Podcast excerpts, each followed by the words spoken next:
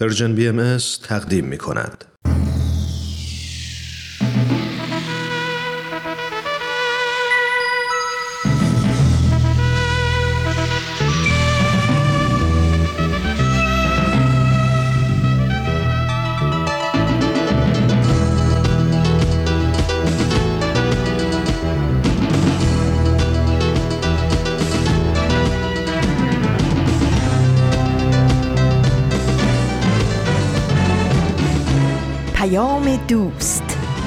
برنامه ای برای تفاهم و پیوند دلها.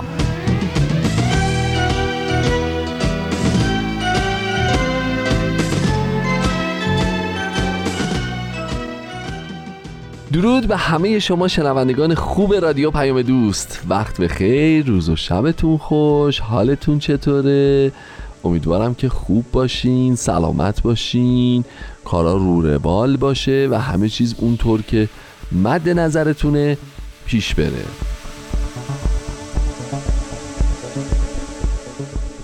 از اینکه خیلی خیلی خیلی زیاد و با وسواس مراقبت می‌کنید از خودتون و سلامتیتون واقعا من به شخص از شما تشکر می‌کنم.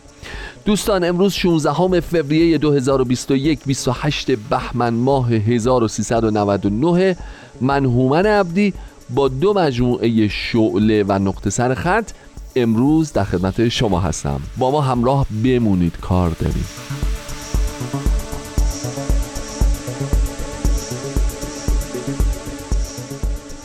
گفتم اون موقع ها داشتیم در رفاه واسه خودمون زندگی می‌کردیم. واقعا این رفاه یعنی چی؟ یه بانکی تو ایران ما داریم به نام بانک رفاه. میشه بریم اونجا بگیم آقا یه ذره رفاه به ما وام بده جون مادرت؟ ما رفاه خونمون رفاه زندگیمون اومده پایین.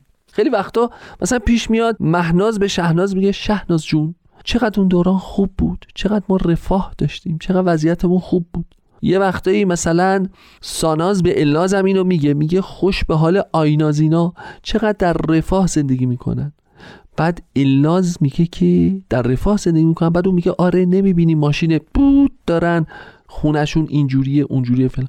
حالا تو کیفیت واقعی زندگی دارن شیردون همدیگه رو در میارن و ولی از بیرون به نظر می‌رسه چقدر با هم رفاه دارن و خوبن و همه چی خوبه. بهنام به بهزاد میگه ببین ما باید یه جوری کار بکنیم که زندگیمون عین این رفیقمون وحیدینا بشه. چرا؟ اون یکی می‌پرسه میگه چرا؟ میگه ببین چقدر در رفاهن. هر پنجشنبه جمعه به اینا زنگ می‌زنه اینا شمال ولوان می‌بینین؟ تعریف ما آدم ها از رفاه می‌بینین چقدر جالبه؟ یکی هر موقع میریم خونش یه پذیرایی حرفه ای داره و میچینه جلومون رفاهشه. یکی اینکه زن و شوهر چقدر با هم خوبن و چقدر قربون تصدق هم میرن رفاهه. یکی اینکه هر پنجشنبه جمعه شمال ولوه رفاهه یکی اینکه ماشین فلان سوار میشه رفاهش محسوب میشه. این رفاه تو زندگی چیه جریانش؟ اصلا رفاه رو ما چی باید ترجمه بکنیم؟ خیلی عجیبه ها خیلی عجیبه. بهش دقت بکنید. تو ذهن خود ماها تک تک ماها هم رفاه هم متفاوته هم گسترده است هم تغییر می‌کنه. یعنی یه موقع فکر می‌کنیم رفاه اینه که ما آتومن در ماه درآمد داشته باشیم. بعد یه موقعی یه شرایطی به وجود میاد که میگیم آقا ما آتومن درآمد رو نمی‌خوایم ولی عوضش یه سیستم آموزشی خوب داشته باشیم بریم چهار تا چیز یاد بگیریم. بعد چهار سبای بعد میگیم آقا به چه دردمون می‌خوره؟ رفاه یعنی اینکه بازنشستگی درست حسابی داشته باشیم فردا روزی که دیگه قدرت کار کردن نداریم یه درآمدی داشته باشیم. یکی دیگه میاد میگه رفاه یعنی اینکه دولت سازمان تامین اجتماعی نوعی حالا اسمش تو هر کشوری هر چیزی هست این شیر پشت سرت باشه تا بیمار شدی تا هزینه های پزشکی زد بالا. بیاد جلو ارزندام بکنه. ببینید خیلی جالبه. خیلی جالبه به خاطر اینکه تعریف آدم ها به قول اون فیلمه به تعداد آدم ها انگار راه برای رسیدن به رفاه هست. ولی حقیقت ماجرا اینه که رفاه تو دنیا مؤسساتی هستند که سعی می‌کنن رفاه رو اندازه گیری بکنن. سعی می‌کنن بررسی بکنن رفاه میان یه استانداردهایی براش تعریف می‌کنن میگن رفاه یک جامعه رو علا رقم تعریف هایی که علم اقتصاد داره علا رقم تعریف هایی که علم جامعه شناسی داره میان تو یه سری سرفصل خلاصه می‌کنن به اونها امتیازدهی می‌کنن و میگن که در نهایت از میون 167 کشوری که مثلا ما شمارش کردیم و بررسی کردیم وضعیت رفاه تو این کشورها چجوریه؟ حالا یه مؤسسه ای هست به نام لگاتوم این کارو می‌کنه. گزارش سال 2020 هم منتشر شده که خیلی جذابه.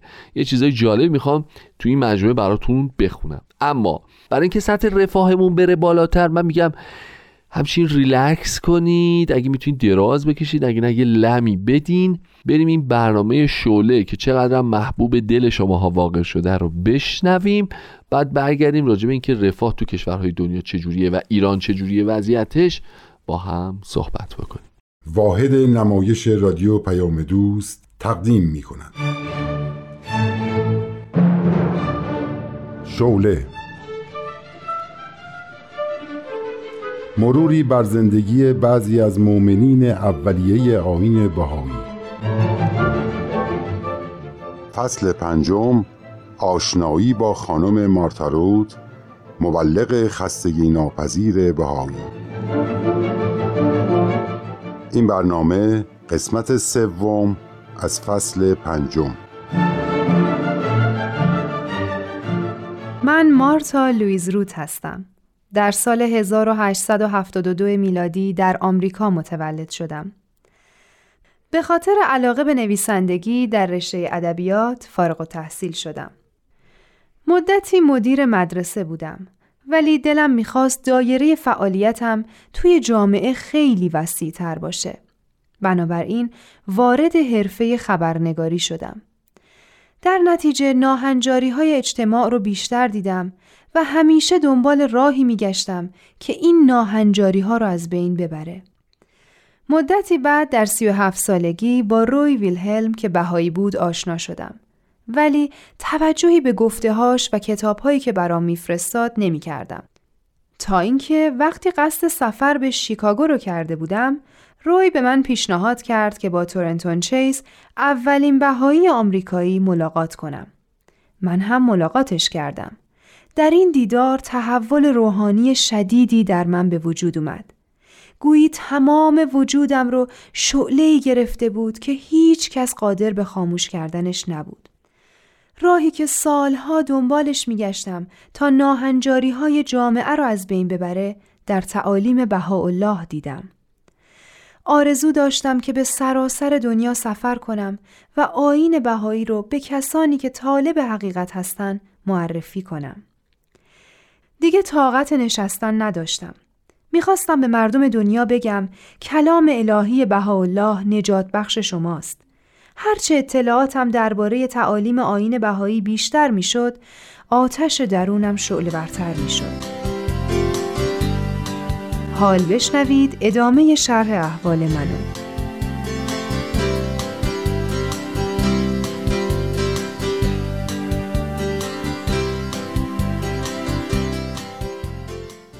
به صحت مطالب مقاله‌ای که نوشتین اطمینان کامل دارین؟ البته منظورم اینه که به منابع مطمئن و درستی دسترسی داشتین یا از این اون چیزایی شنیدین و به صورت یک مقاله جذاب درآوردین؟ عجب صحبتی. این به نظر شما اهانت آمیز نیست؟ من که داستان سرایی نکردم. همه مطالب این مقاله مستند به کتابهایی از محققین و شرقشناسان معروف بوده. این مقاله همونطور که از اسمش پیداست درباره ظهور بابه.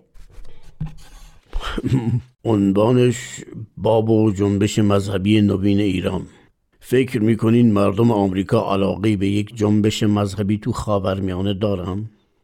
آمریکا کجا ایران کجا اصلا چند درصد مردم می‌دونن ایران کجاست الان تعداد زیادی از شیفتگان باب در آمریکا هستن من هم یکی از اونها چرا بقیه از ظهور این پیامبر محروم بشن؟ جالبه شما پیرو باب هستین؟ من بهایی هستم مشکل دوتا شد باب چیه بهایی چیه؟ گرچه آین بابی و آین بهایی هر کدوم مستقل بودن ولی به دلیلی که بعدا براتون میگم این دو آین مثل شیر و شکر در هم آمیختن و در واقع یک آین محسوبن جالبه خب بیشتر توضیح بدین شما حتما می‌دونین که پیروان ادیان مختلف منتظر ظهور شخصی هستند که بیاد اساس عدالت و صلح و آشتی و روی زمین بنا کنه. درست. شما اگه به آرشیو روزنامه ها مراجعه کنین می‌بینین تو روزنامه های سالهای بین 1830 تا 1840-45 راجع به بازگشت مسیح مطالب زیادی نوشته شده. انجیل شناسان نزدیک بودن رجعت مسیح رو نوید می‌دادن. الان سال 1909 یعنی تقریبا میشه 50 سال پیش. بله درسته. در سال 1844 شخصی ایرانی که معروف شد به باب نهزتی انقلابی و روشنگرانه در ایران تأسیس کرد که معروف شد به آین بابی. پس مقالتون درباره همین شخصه؟ بله. در اون موقع مردم ایران زندگی سختی رو از نظر اقتصادی و فرهنگی میگذروندن. همه اسیر تقلید بودن. دسترنج کشاورزای فقیر بخشش به زور شمشیر و اسلحه به نام مالیات ازشون گرفته می‌شد. بخشش رو هم خودشون از روی میل قلبی و اعتقاد دینی به روحانیون می‌دادن تا تکالیف شرعی رو بهشون یاد بدن. زنان که نیمی از جمعیت اون سرزمین رو تشکیل می‌دادن در پس پرده اسیر مردا بودن. حکومت غرق در فساد، مردم فقیر و گرفتار خرافات. عجب سرزمینی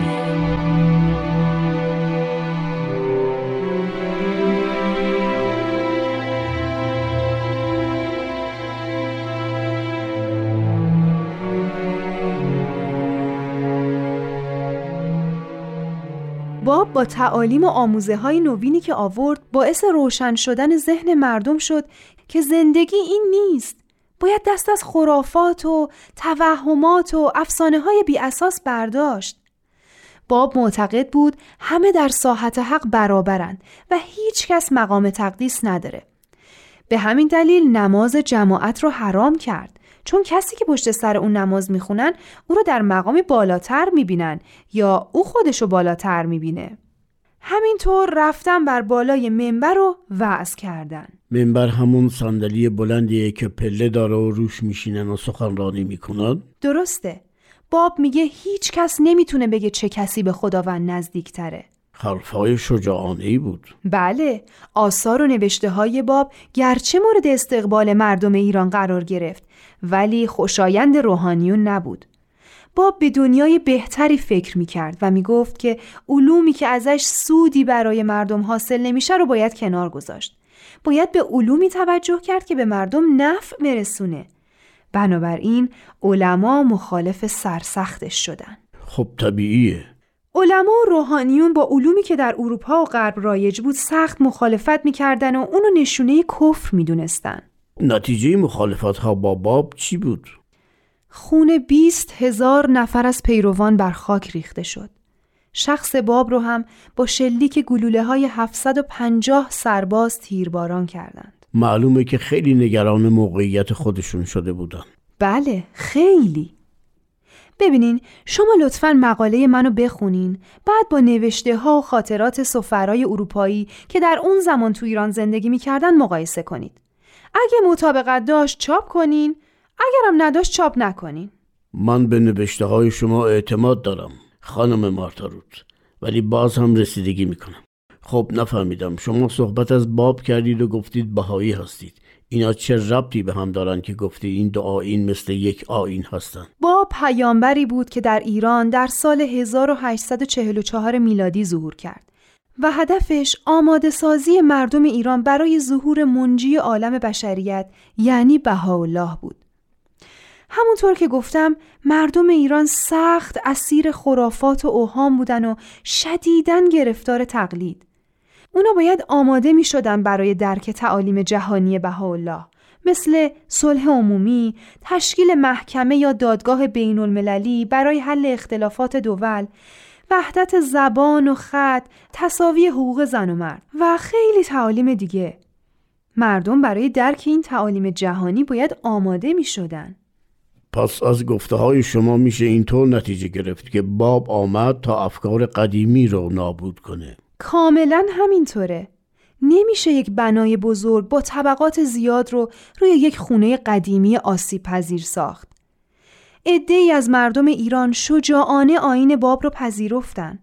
وقتی بهاءالله آمد به آین بهایی گرویدن و در نقاط مختلف دنیا پخش شدن و خبر تأسیس آین جدید رو به گوش مردم رسوندن. به طوری که الان در اروپا و آمریکا پیروانش راه خواهران و برادران ایرانی رو ادامه میدن الان به حالا در قید حیاته؟ نه ولی فرزند ارشدش عبدالبها جامعه جهانی بهایی رو در حالی که در اسارت حکومت عثمانی اداره می‌کنه.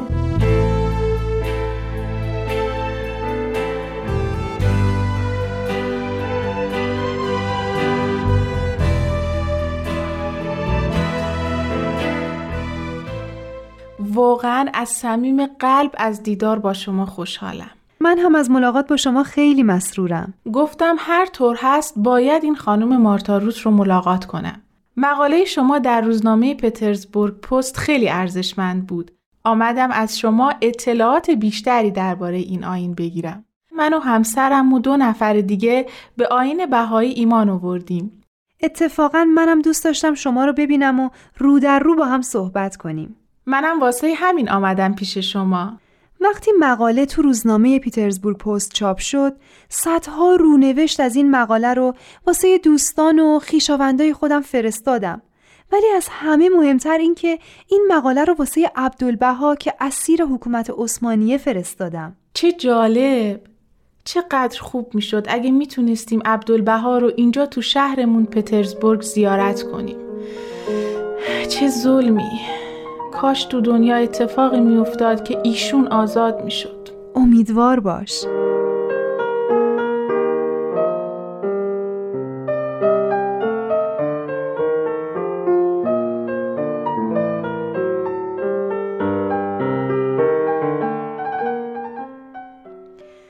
دوستان عزیز به زمان انتخابات محفل روحانی نزدیک میشیم.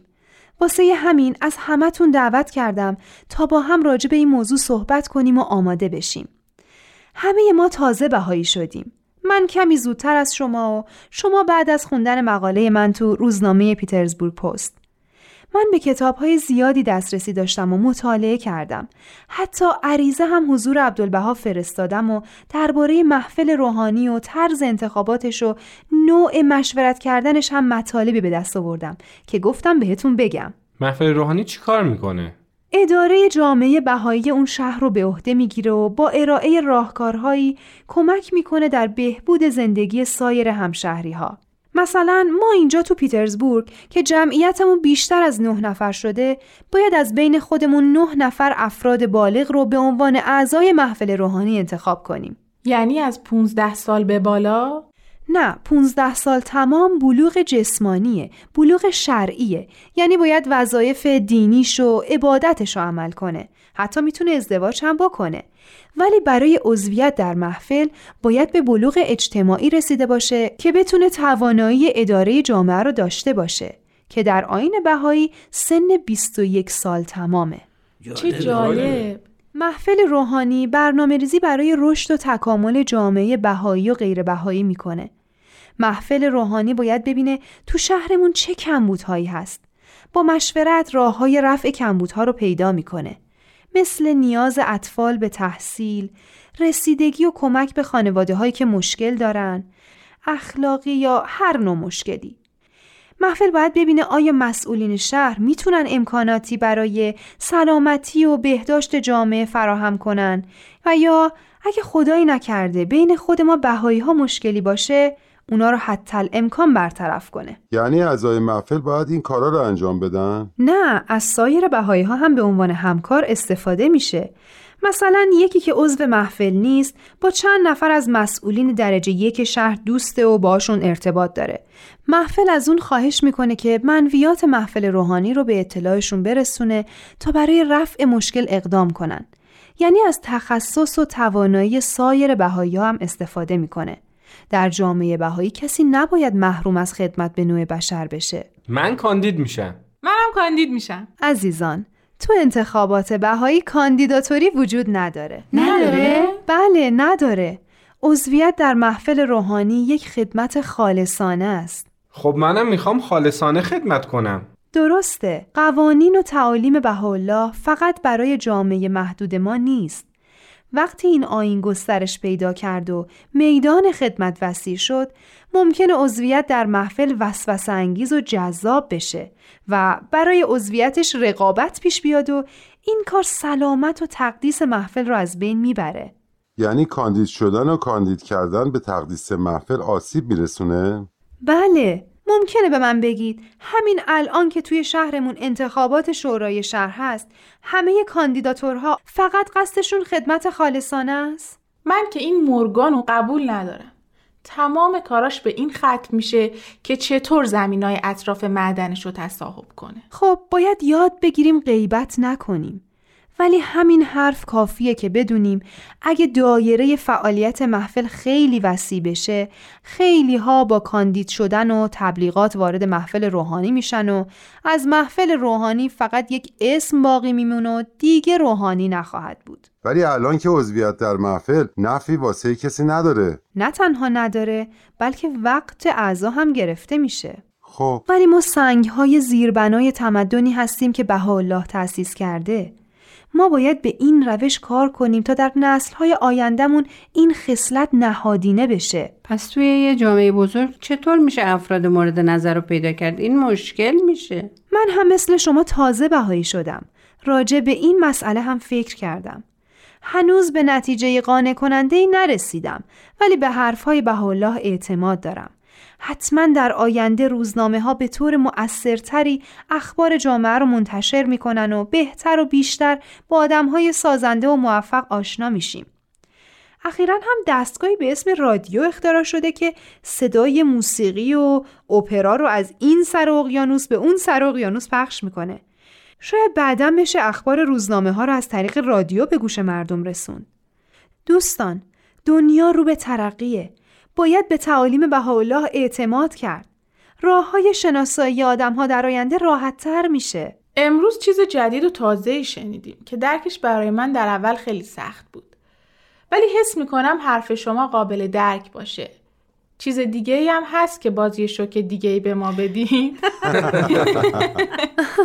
در انتخابات بهایی کاندیداتوری نیست تبلیغات نیست و از همه مهمتر که سریه یعنی چی سریه؟ یعنی نمیشه با هم مشورت کنین که به چه کسی رأی بدین یا بعد از انتخابات به کسی بگین که من به فلانی رأی دادم حتی زن و شوهر از رأی همدیگه نباید مطلع بشن چرا؟ این به خاطر تکریم مقام انسانی هر یک از اعضای جامعه است که باید به افکار همه احترام گذاشت و منظورم اینه که چرا بعد از انتخابات به هیچ کس نباید گفت چه کسی رو انتخاب کردین؟ ممکنه من از اون شخصی که انتخاب کردین خوشم نیاد بگم اه به کی رأی دادی؟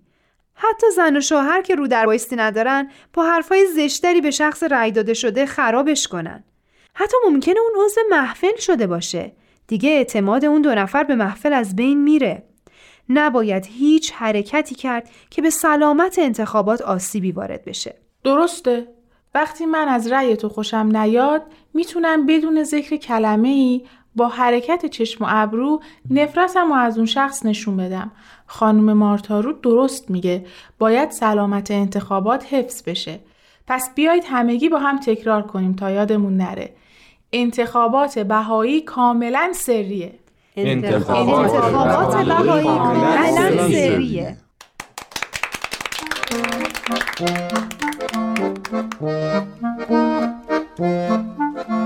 بقیه شرح احوال من هفته آینده.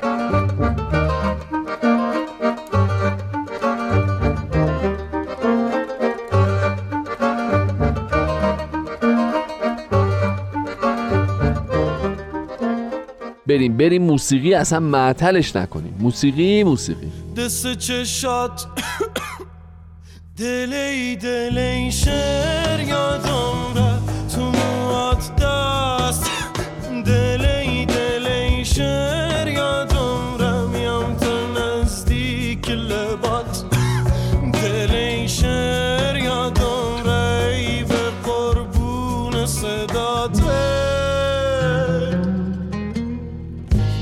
دست چشات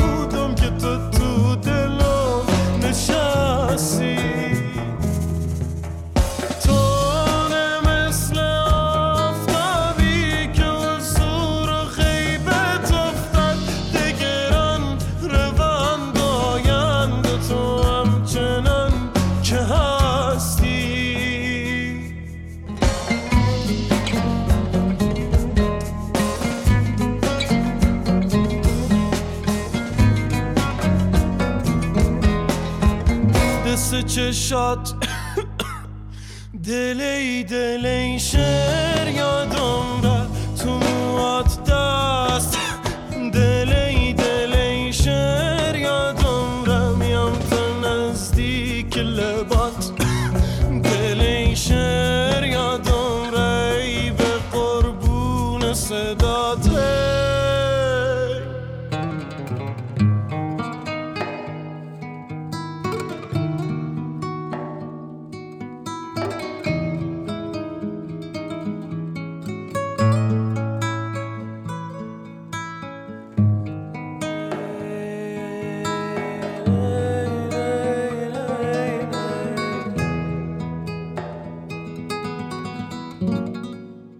خب دوستان برنامه شعله رو به اتفاق شنیدیم. تو قسمت اول برنامه در مورد رفاه گفتم گفتم که یه مؤسسه داره این کارو می‌کنه. رفته بررسی کرده گفته در سا... این آمار رو هر سال داره منتشر می‌کنه درست؟ کشورهای دنیا رو مرور می‌کنه و یه جایگاهی در مجموع برای هر کشوری اتخاذ می‌کنه و میگه که وضعیتش چجوریه. مثلا ما در سال 2020 ایران در میون 167 کشور شده رتبه 120 حالا میاد ریز رتبه ها رو هم اعلام می‌کنه. مثلا بهتون بگم که میاد میگه که وضعیت ایران در زمینه کیفیت اقتصادی چجوریه؟ در مورد فضای کسب و کار چجوریه که ما در این حوزه رتبه 114 رو آوردیم؟ آموزش رو میسنجه که وضعمون بد نیست. 71 شدیم. بهداشت بهداشت بهداشت که به خصوص در سال 2020 چقدر مورد توجه بود رو بررسی کرده ما. در میون 167 کشور 92 شدیم. ایمنی و امنیت رو میسنجه که متاسفانه رفتیم پایین ماینا 120 میم آزادی شخصی رو میسنجه که الا ماشاءالله 145 اون کف خوشحال دوره هم داریم صفا می‌کنیم. سرمایه اجتماعی رو میسنجه 74 میم و وضعیت محیط زیست رو میسنجه که داد و بیداد داد و بیداد داد و بیداد. 111 شدیم. در واقع تو خیلی از این علمان ها رفتیم پایین تر وضعیتمون بدتر شده. کلهم متاسفانه از توگو از قرقیزستان از کنیا از میانمار از زامبیا تو جدول پایین تریم ولی چیزی که برای من جالبه اینه که ببینید به چه علمانهایی دقت میشه برای سنجش رفاه. این می‌تونه برای زندگی شخصی ما هم کاربرد داشته باشه. وضعیت بهداشتی وضعیت ایمنی و امنیت وضعیت آزادی های شخصی دقت کنید. یعنی همه اعضای خانواده ما می‌تونن به یک نسبت آزادی داشته باشن تو خانواده ما. وضعیت محیط زیست وضعیت اقتصاد و کسب و کار و فعالیت ها اینا همه علمان هایی هست که داره رفاه رو به ما یه،, یه،, یه نمودی برای سنجشش به ما ارائه میده. حالا قرار شده از 2021 یه المان دیگه هم بهش اضافه بکنن. سه شنبه های نقره ای مثلا میان آمارگیری می‌کنن میگن تو دنیا از میون 167 کشور 185 کشور دارن سه شنبه های نقره ای رو گوش میدن. میگن اینا همشون تو رفاه خوش به حالشون خوش به بریم قسمت بعدی نقطه سر خط. آماده شده؟ زمان پخششه. خواهش می‌کنم توجه بکنید. نقطه سر خط. برنامه ای از نوید توکلی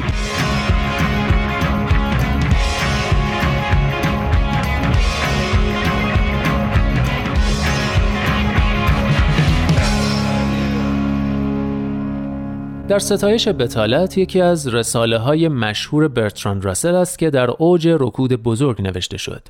در آن دوران کسب و کارهای فراوانی از میان رفته بود و هر روز بر تعداد بیکاران افزوده می‌شد اما مشکل فقط فقر نبود آدمی که کار نداشت گویی مهمترین عنصر معنا بخشی به زندگیش را از دست می‌داد. راسل می گفت تا وقتی چنین باشد معنای فراغت را درک نخواهیم کرد. حالا که جهان دوباره در آستانه بحران اقتصادی بزرگی قرار گرفته، ایده های راسل دوباره موضوعیت پیدا کردند.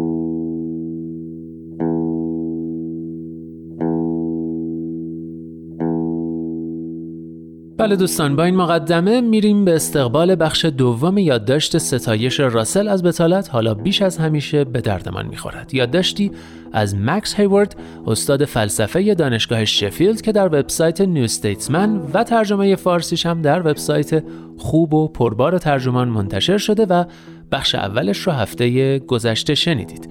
اگه خاطرتون باشه هفته پیش نهایتا به این پرسش رسیدیم که ما هر ساله میلیون ها تکه لباس، ابزار کهنه و خودروی مستعمل را دور میاندازیم. چرا نمی‌توانیم به جایش وقت آزاد بیشتری داشته باشیم؟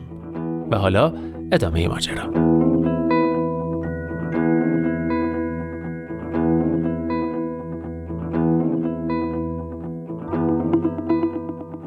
طبق دیدگاه راسل راه حل این مسئله صرفا نمی‌تواند اقتصادی یا سیاسی باشد بلکه علاوه بر اینها ماهیتی فرهنگی و اخلاقی دارد چشمانداز کینز درباره 15 ساعت کار در هفته امروز به دلیل اخلاقیاتی که جوامع مدرن به ارث برده اند دور از ذهن به نظر می رسد. در این اخلاقیات برای کار یعنی فعالیت مولد اقتصادی به عنوان منبع معنا در زندگی ارزش قائل می شوند. خوب بودن به معنی سخت کار کردن است. پس ما بر اساس تعداد ساعت هایی که زحمت می‌کشیم خودمان را ارزش گذاری می کنیم حتی اگر اکثر مشاغل ملالآور و ناخوشایند باشند.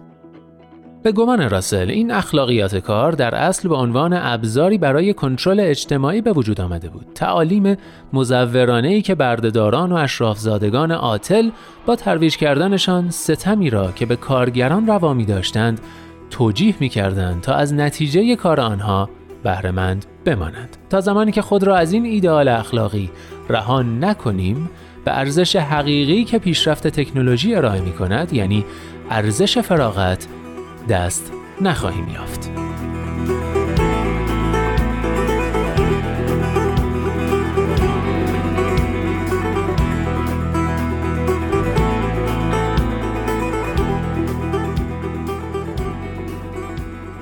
با این حال لذت بردن از فراغت همان گونه که بسیاری از ما در ملال دوران قرنطینه تجربه کردیم کار ساده ای نیست. مقصود نفی ارزش استراحت کردن و مصرف غیرفعالانه نیست. اما با گذشت هفته ها و ماه ها لذت پیژامه پوشیدن و پای نتفلیکس نشستن و بالا پایین کردن بی پایان صفحه توییتر رفته رفته کمرنگ می شود حتی همنشینی با دوستان و خانواده چه مجازی و چه حقیقی. وقتی می‌بینید حرف تازه‌ای برای گفتن نیست همانطور که خیلی ها در قرنطینه تجربهش کردند از حلاوت میافتد. روابط با دیگران یکی از منابع معنا برای زندگی است اما این روابط باید حول فعالیت های معنادار دیگری شکل بگیرند. اگر چنین است چطور می توانیم در فراغت معنایی بیابیم؟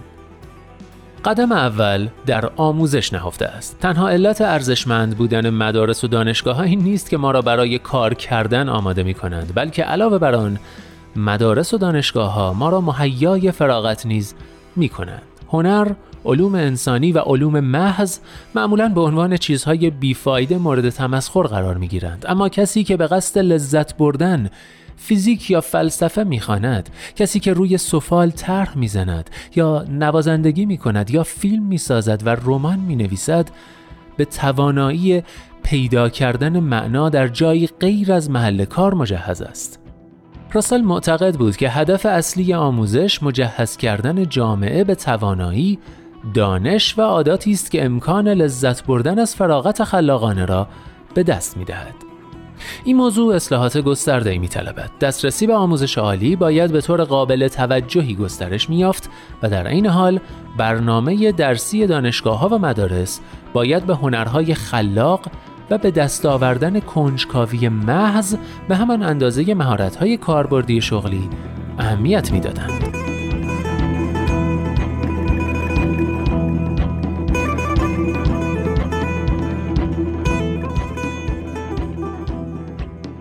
چون این چیزی ممکن است ایدئال گرایانه به نظر برسد. ما همواره از محصلان انتظار داریم که ارزش اقتصادی مدرک هایشان را به نمایش بگذارند. اما این تنها یکی دیگر از بیماری های جامعه ما را نشان می دهد که از غذا مکمل فرهنگ کار نیز هست. این پیشورز که همه ارزش ها باید با پول اندازه گیری شود. بحرانی که در آن هستیم حالا دیگر این پیشفرض را با روشی متفاوت منسوخ کرده است. همه ما اگر کل شقها را حساب نکنیم این را متوجه شده ایم که حفظ سلامتی به آسیب اقتصادی که برای آن متحمل شدیم میارزد.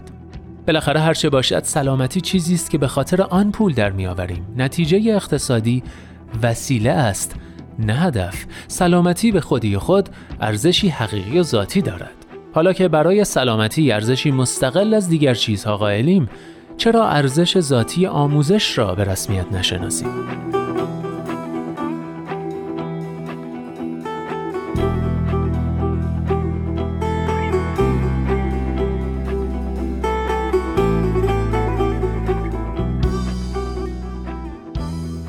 مدارس به بچه ها ورزش کردن میآموزند و با اینکه اکثر دانش آموزان ورزشکار حرفه‌ای نخواهند شد هیچ کدام ما نمی‌گوییم آموزش ورزشکار بیفایده است به مدارس نیز اصرار نمی کنیم که روی ورزش های تمرکز کند که مهارت هایشان می تواند مستقیما در محل کار به درد بخورد آموزش ورزش به این دلیل ارزشمند است که سلامتی و لذت بازی کردن را میان دانش آموزان ترویج می کند. اگر ما فکر می کنیم که لازم است مدارس و دانشگاه ها سلامت جسمی را ترویج کنند و بازی جسمی به خودی خود چیز خوبی است چرا این نکته را تصدیق نمی کنیم که مدارس باید دانش آموزان را برای بازی های ذهنی و شکوفایی ذهن نیز آماده کنند جامعه ای که راسل تصور می کند یعنی جامعه ای که بر روی بتالت سرمایه گذاری معنادار می کند جامعه ای حقیقتا انقلابی است نه فقط به این خاطر که ساختارهای اقتصادیش دگرگون شده بلکه به این دلیل که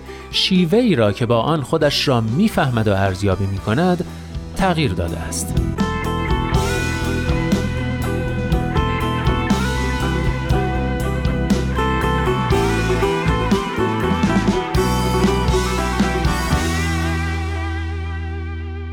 ما طبق عادت موفقیت کشورها را بر اساس تولید ناخالص داخلیشان ارزیابی می کنیم. وقتی چنین می کنیم جامعه ای را که شهروندانش به طور متوسط سالی هزار دلار کمتر از کشورهای همسایه درآمد دارند نسبتا شکست خورده می دانیم. حتی اگر آن مردم فراغت بیشتری داشته باشند، بیشتر ورزش کنند، بیشتر پیاده روی کنند، بیشتر کتاب بخوانند و موسیقی گوش کنند و نقاشی بکشند. با این حال مجبور نیستیم که حتما اینطور فکر کنیم. باید توصیه راسل را دنبال کنیم و لذت بردن از سمره های بتالت را بیاموزیم.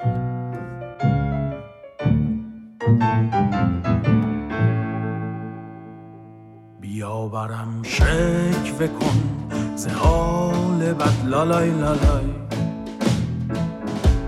بشین و هی ناله کن ز عاقبت لالای لالای. سرت به شانه ام گذار رو هم گذاران دو چشم تر. که گشته ام در به در به در به در به در به در. بعد میریم پپرونی دل خون شاد و خندون. بعد میریم تاب می‌خوریم تو شهراب می‌خوریم زیر بارون. بعد میریم نوک کوه قاف اون بالای بالا با تل کابین. بعد میریم سر می‌خوریم تو شهر دور می‌خوریم توی ماشین.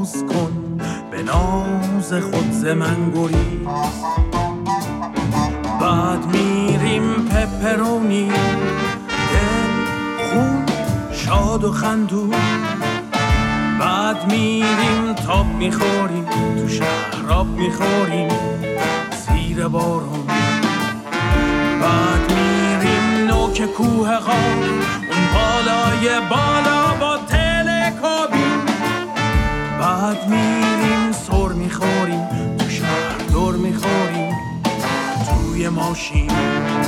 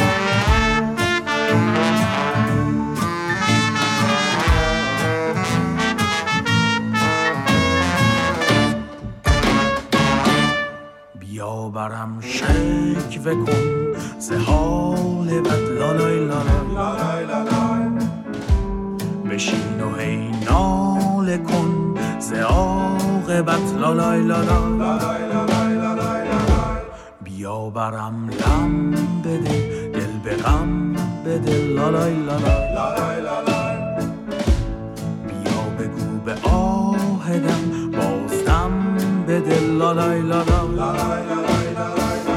بعد میریم پپرونی. بله در پایان نقطه سرخط امروز پپرونی رو شنیدیم. آهنگ باحالی از آلبوم گذشتن و رفتن پیوسته کاری از گروه بمرانی. امیدوارم نقطه سرخط و آهنگاش همراه خوبی باشه براتون تو اوقات فراغت و بتالتتون. خب این هم قسمت دیگری از نقطه سر خط بود که تقدیم حضورتون شد. خب دوستان خسته نباشید. برنامه امروز به دقایق پایانی خودش نزدیک میشه. من هدفم از مطرح کردن این قضیه این بود که رفاه رو فقط در این نبینیم که بعضی ها ممکنه وضع مالی بهتری داشته باشن. بعضی ها به ظاهر شرایط مالی بهتری داشته باشن. به ظاهر ماشین بهتری سوار بشن. نشون از رفاه تو زندگیشون نیست. همه اینها رو ما می‌تونیم به زندگی شخصی خودمون ترجمه بکنیم. آموزش بهداشت اقتصاد آزادی های شخصی امنیت روابط بین ما و دیگران همه و همه و همه اینها می‌تونه تشکیل دهنده رفاه باشه. بدی هم نیست. همینجوری خودمون تو خلوت خودمون دو دقیقه راجبش فکر کنیم ببینیم رفاه ما با در نظر گرفتن این علمان ها چند چنده و اگر اینها رو در نظر نگیریم چه چیزهای دیگه به نظر ما می‌تونه جز رفاه باشه که ما این تو نیوردیم. رابطه خوب ما با دیگر اعضای خانوادهمون رابطه خوب ما با همسایه هامون مشارکت ما در خدمات اجتماعی و فعالیت های عام منفعه که می‌تونه برای ما رفاه درونی رفاه وجدانی و رفاه فکری و روحی بیاره. همه و همه و همه اینها می‌تونه جزو سنجه های رفاه باشه که تو این جدول در سطح جهانی بهش نگاه نشده. راجبش با دوستاتونم هم فکری بکنید. اگه زحمتی نبود ما رو همین وسط بیخبر نذارید. موفق باشین سلامت باشین و لطفا پروتکل های بهداشتی و با دقت رعایت بکنید. لازمتون داریم. خوب و خوش باشین تا برنامه آینده. خدا نگهدارتون.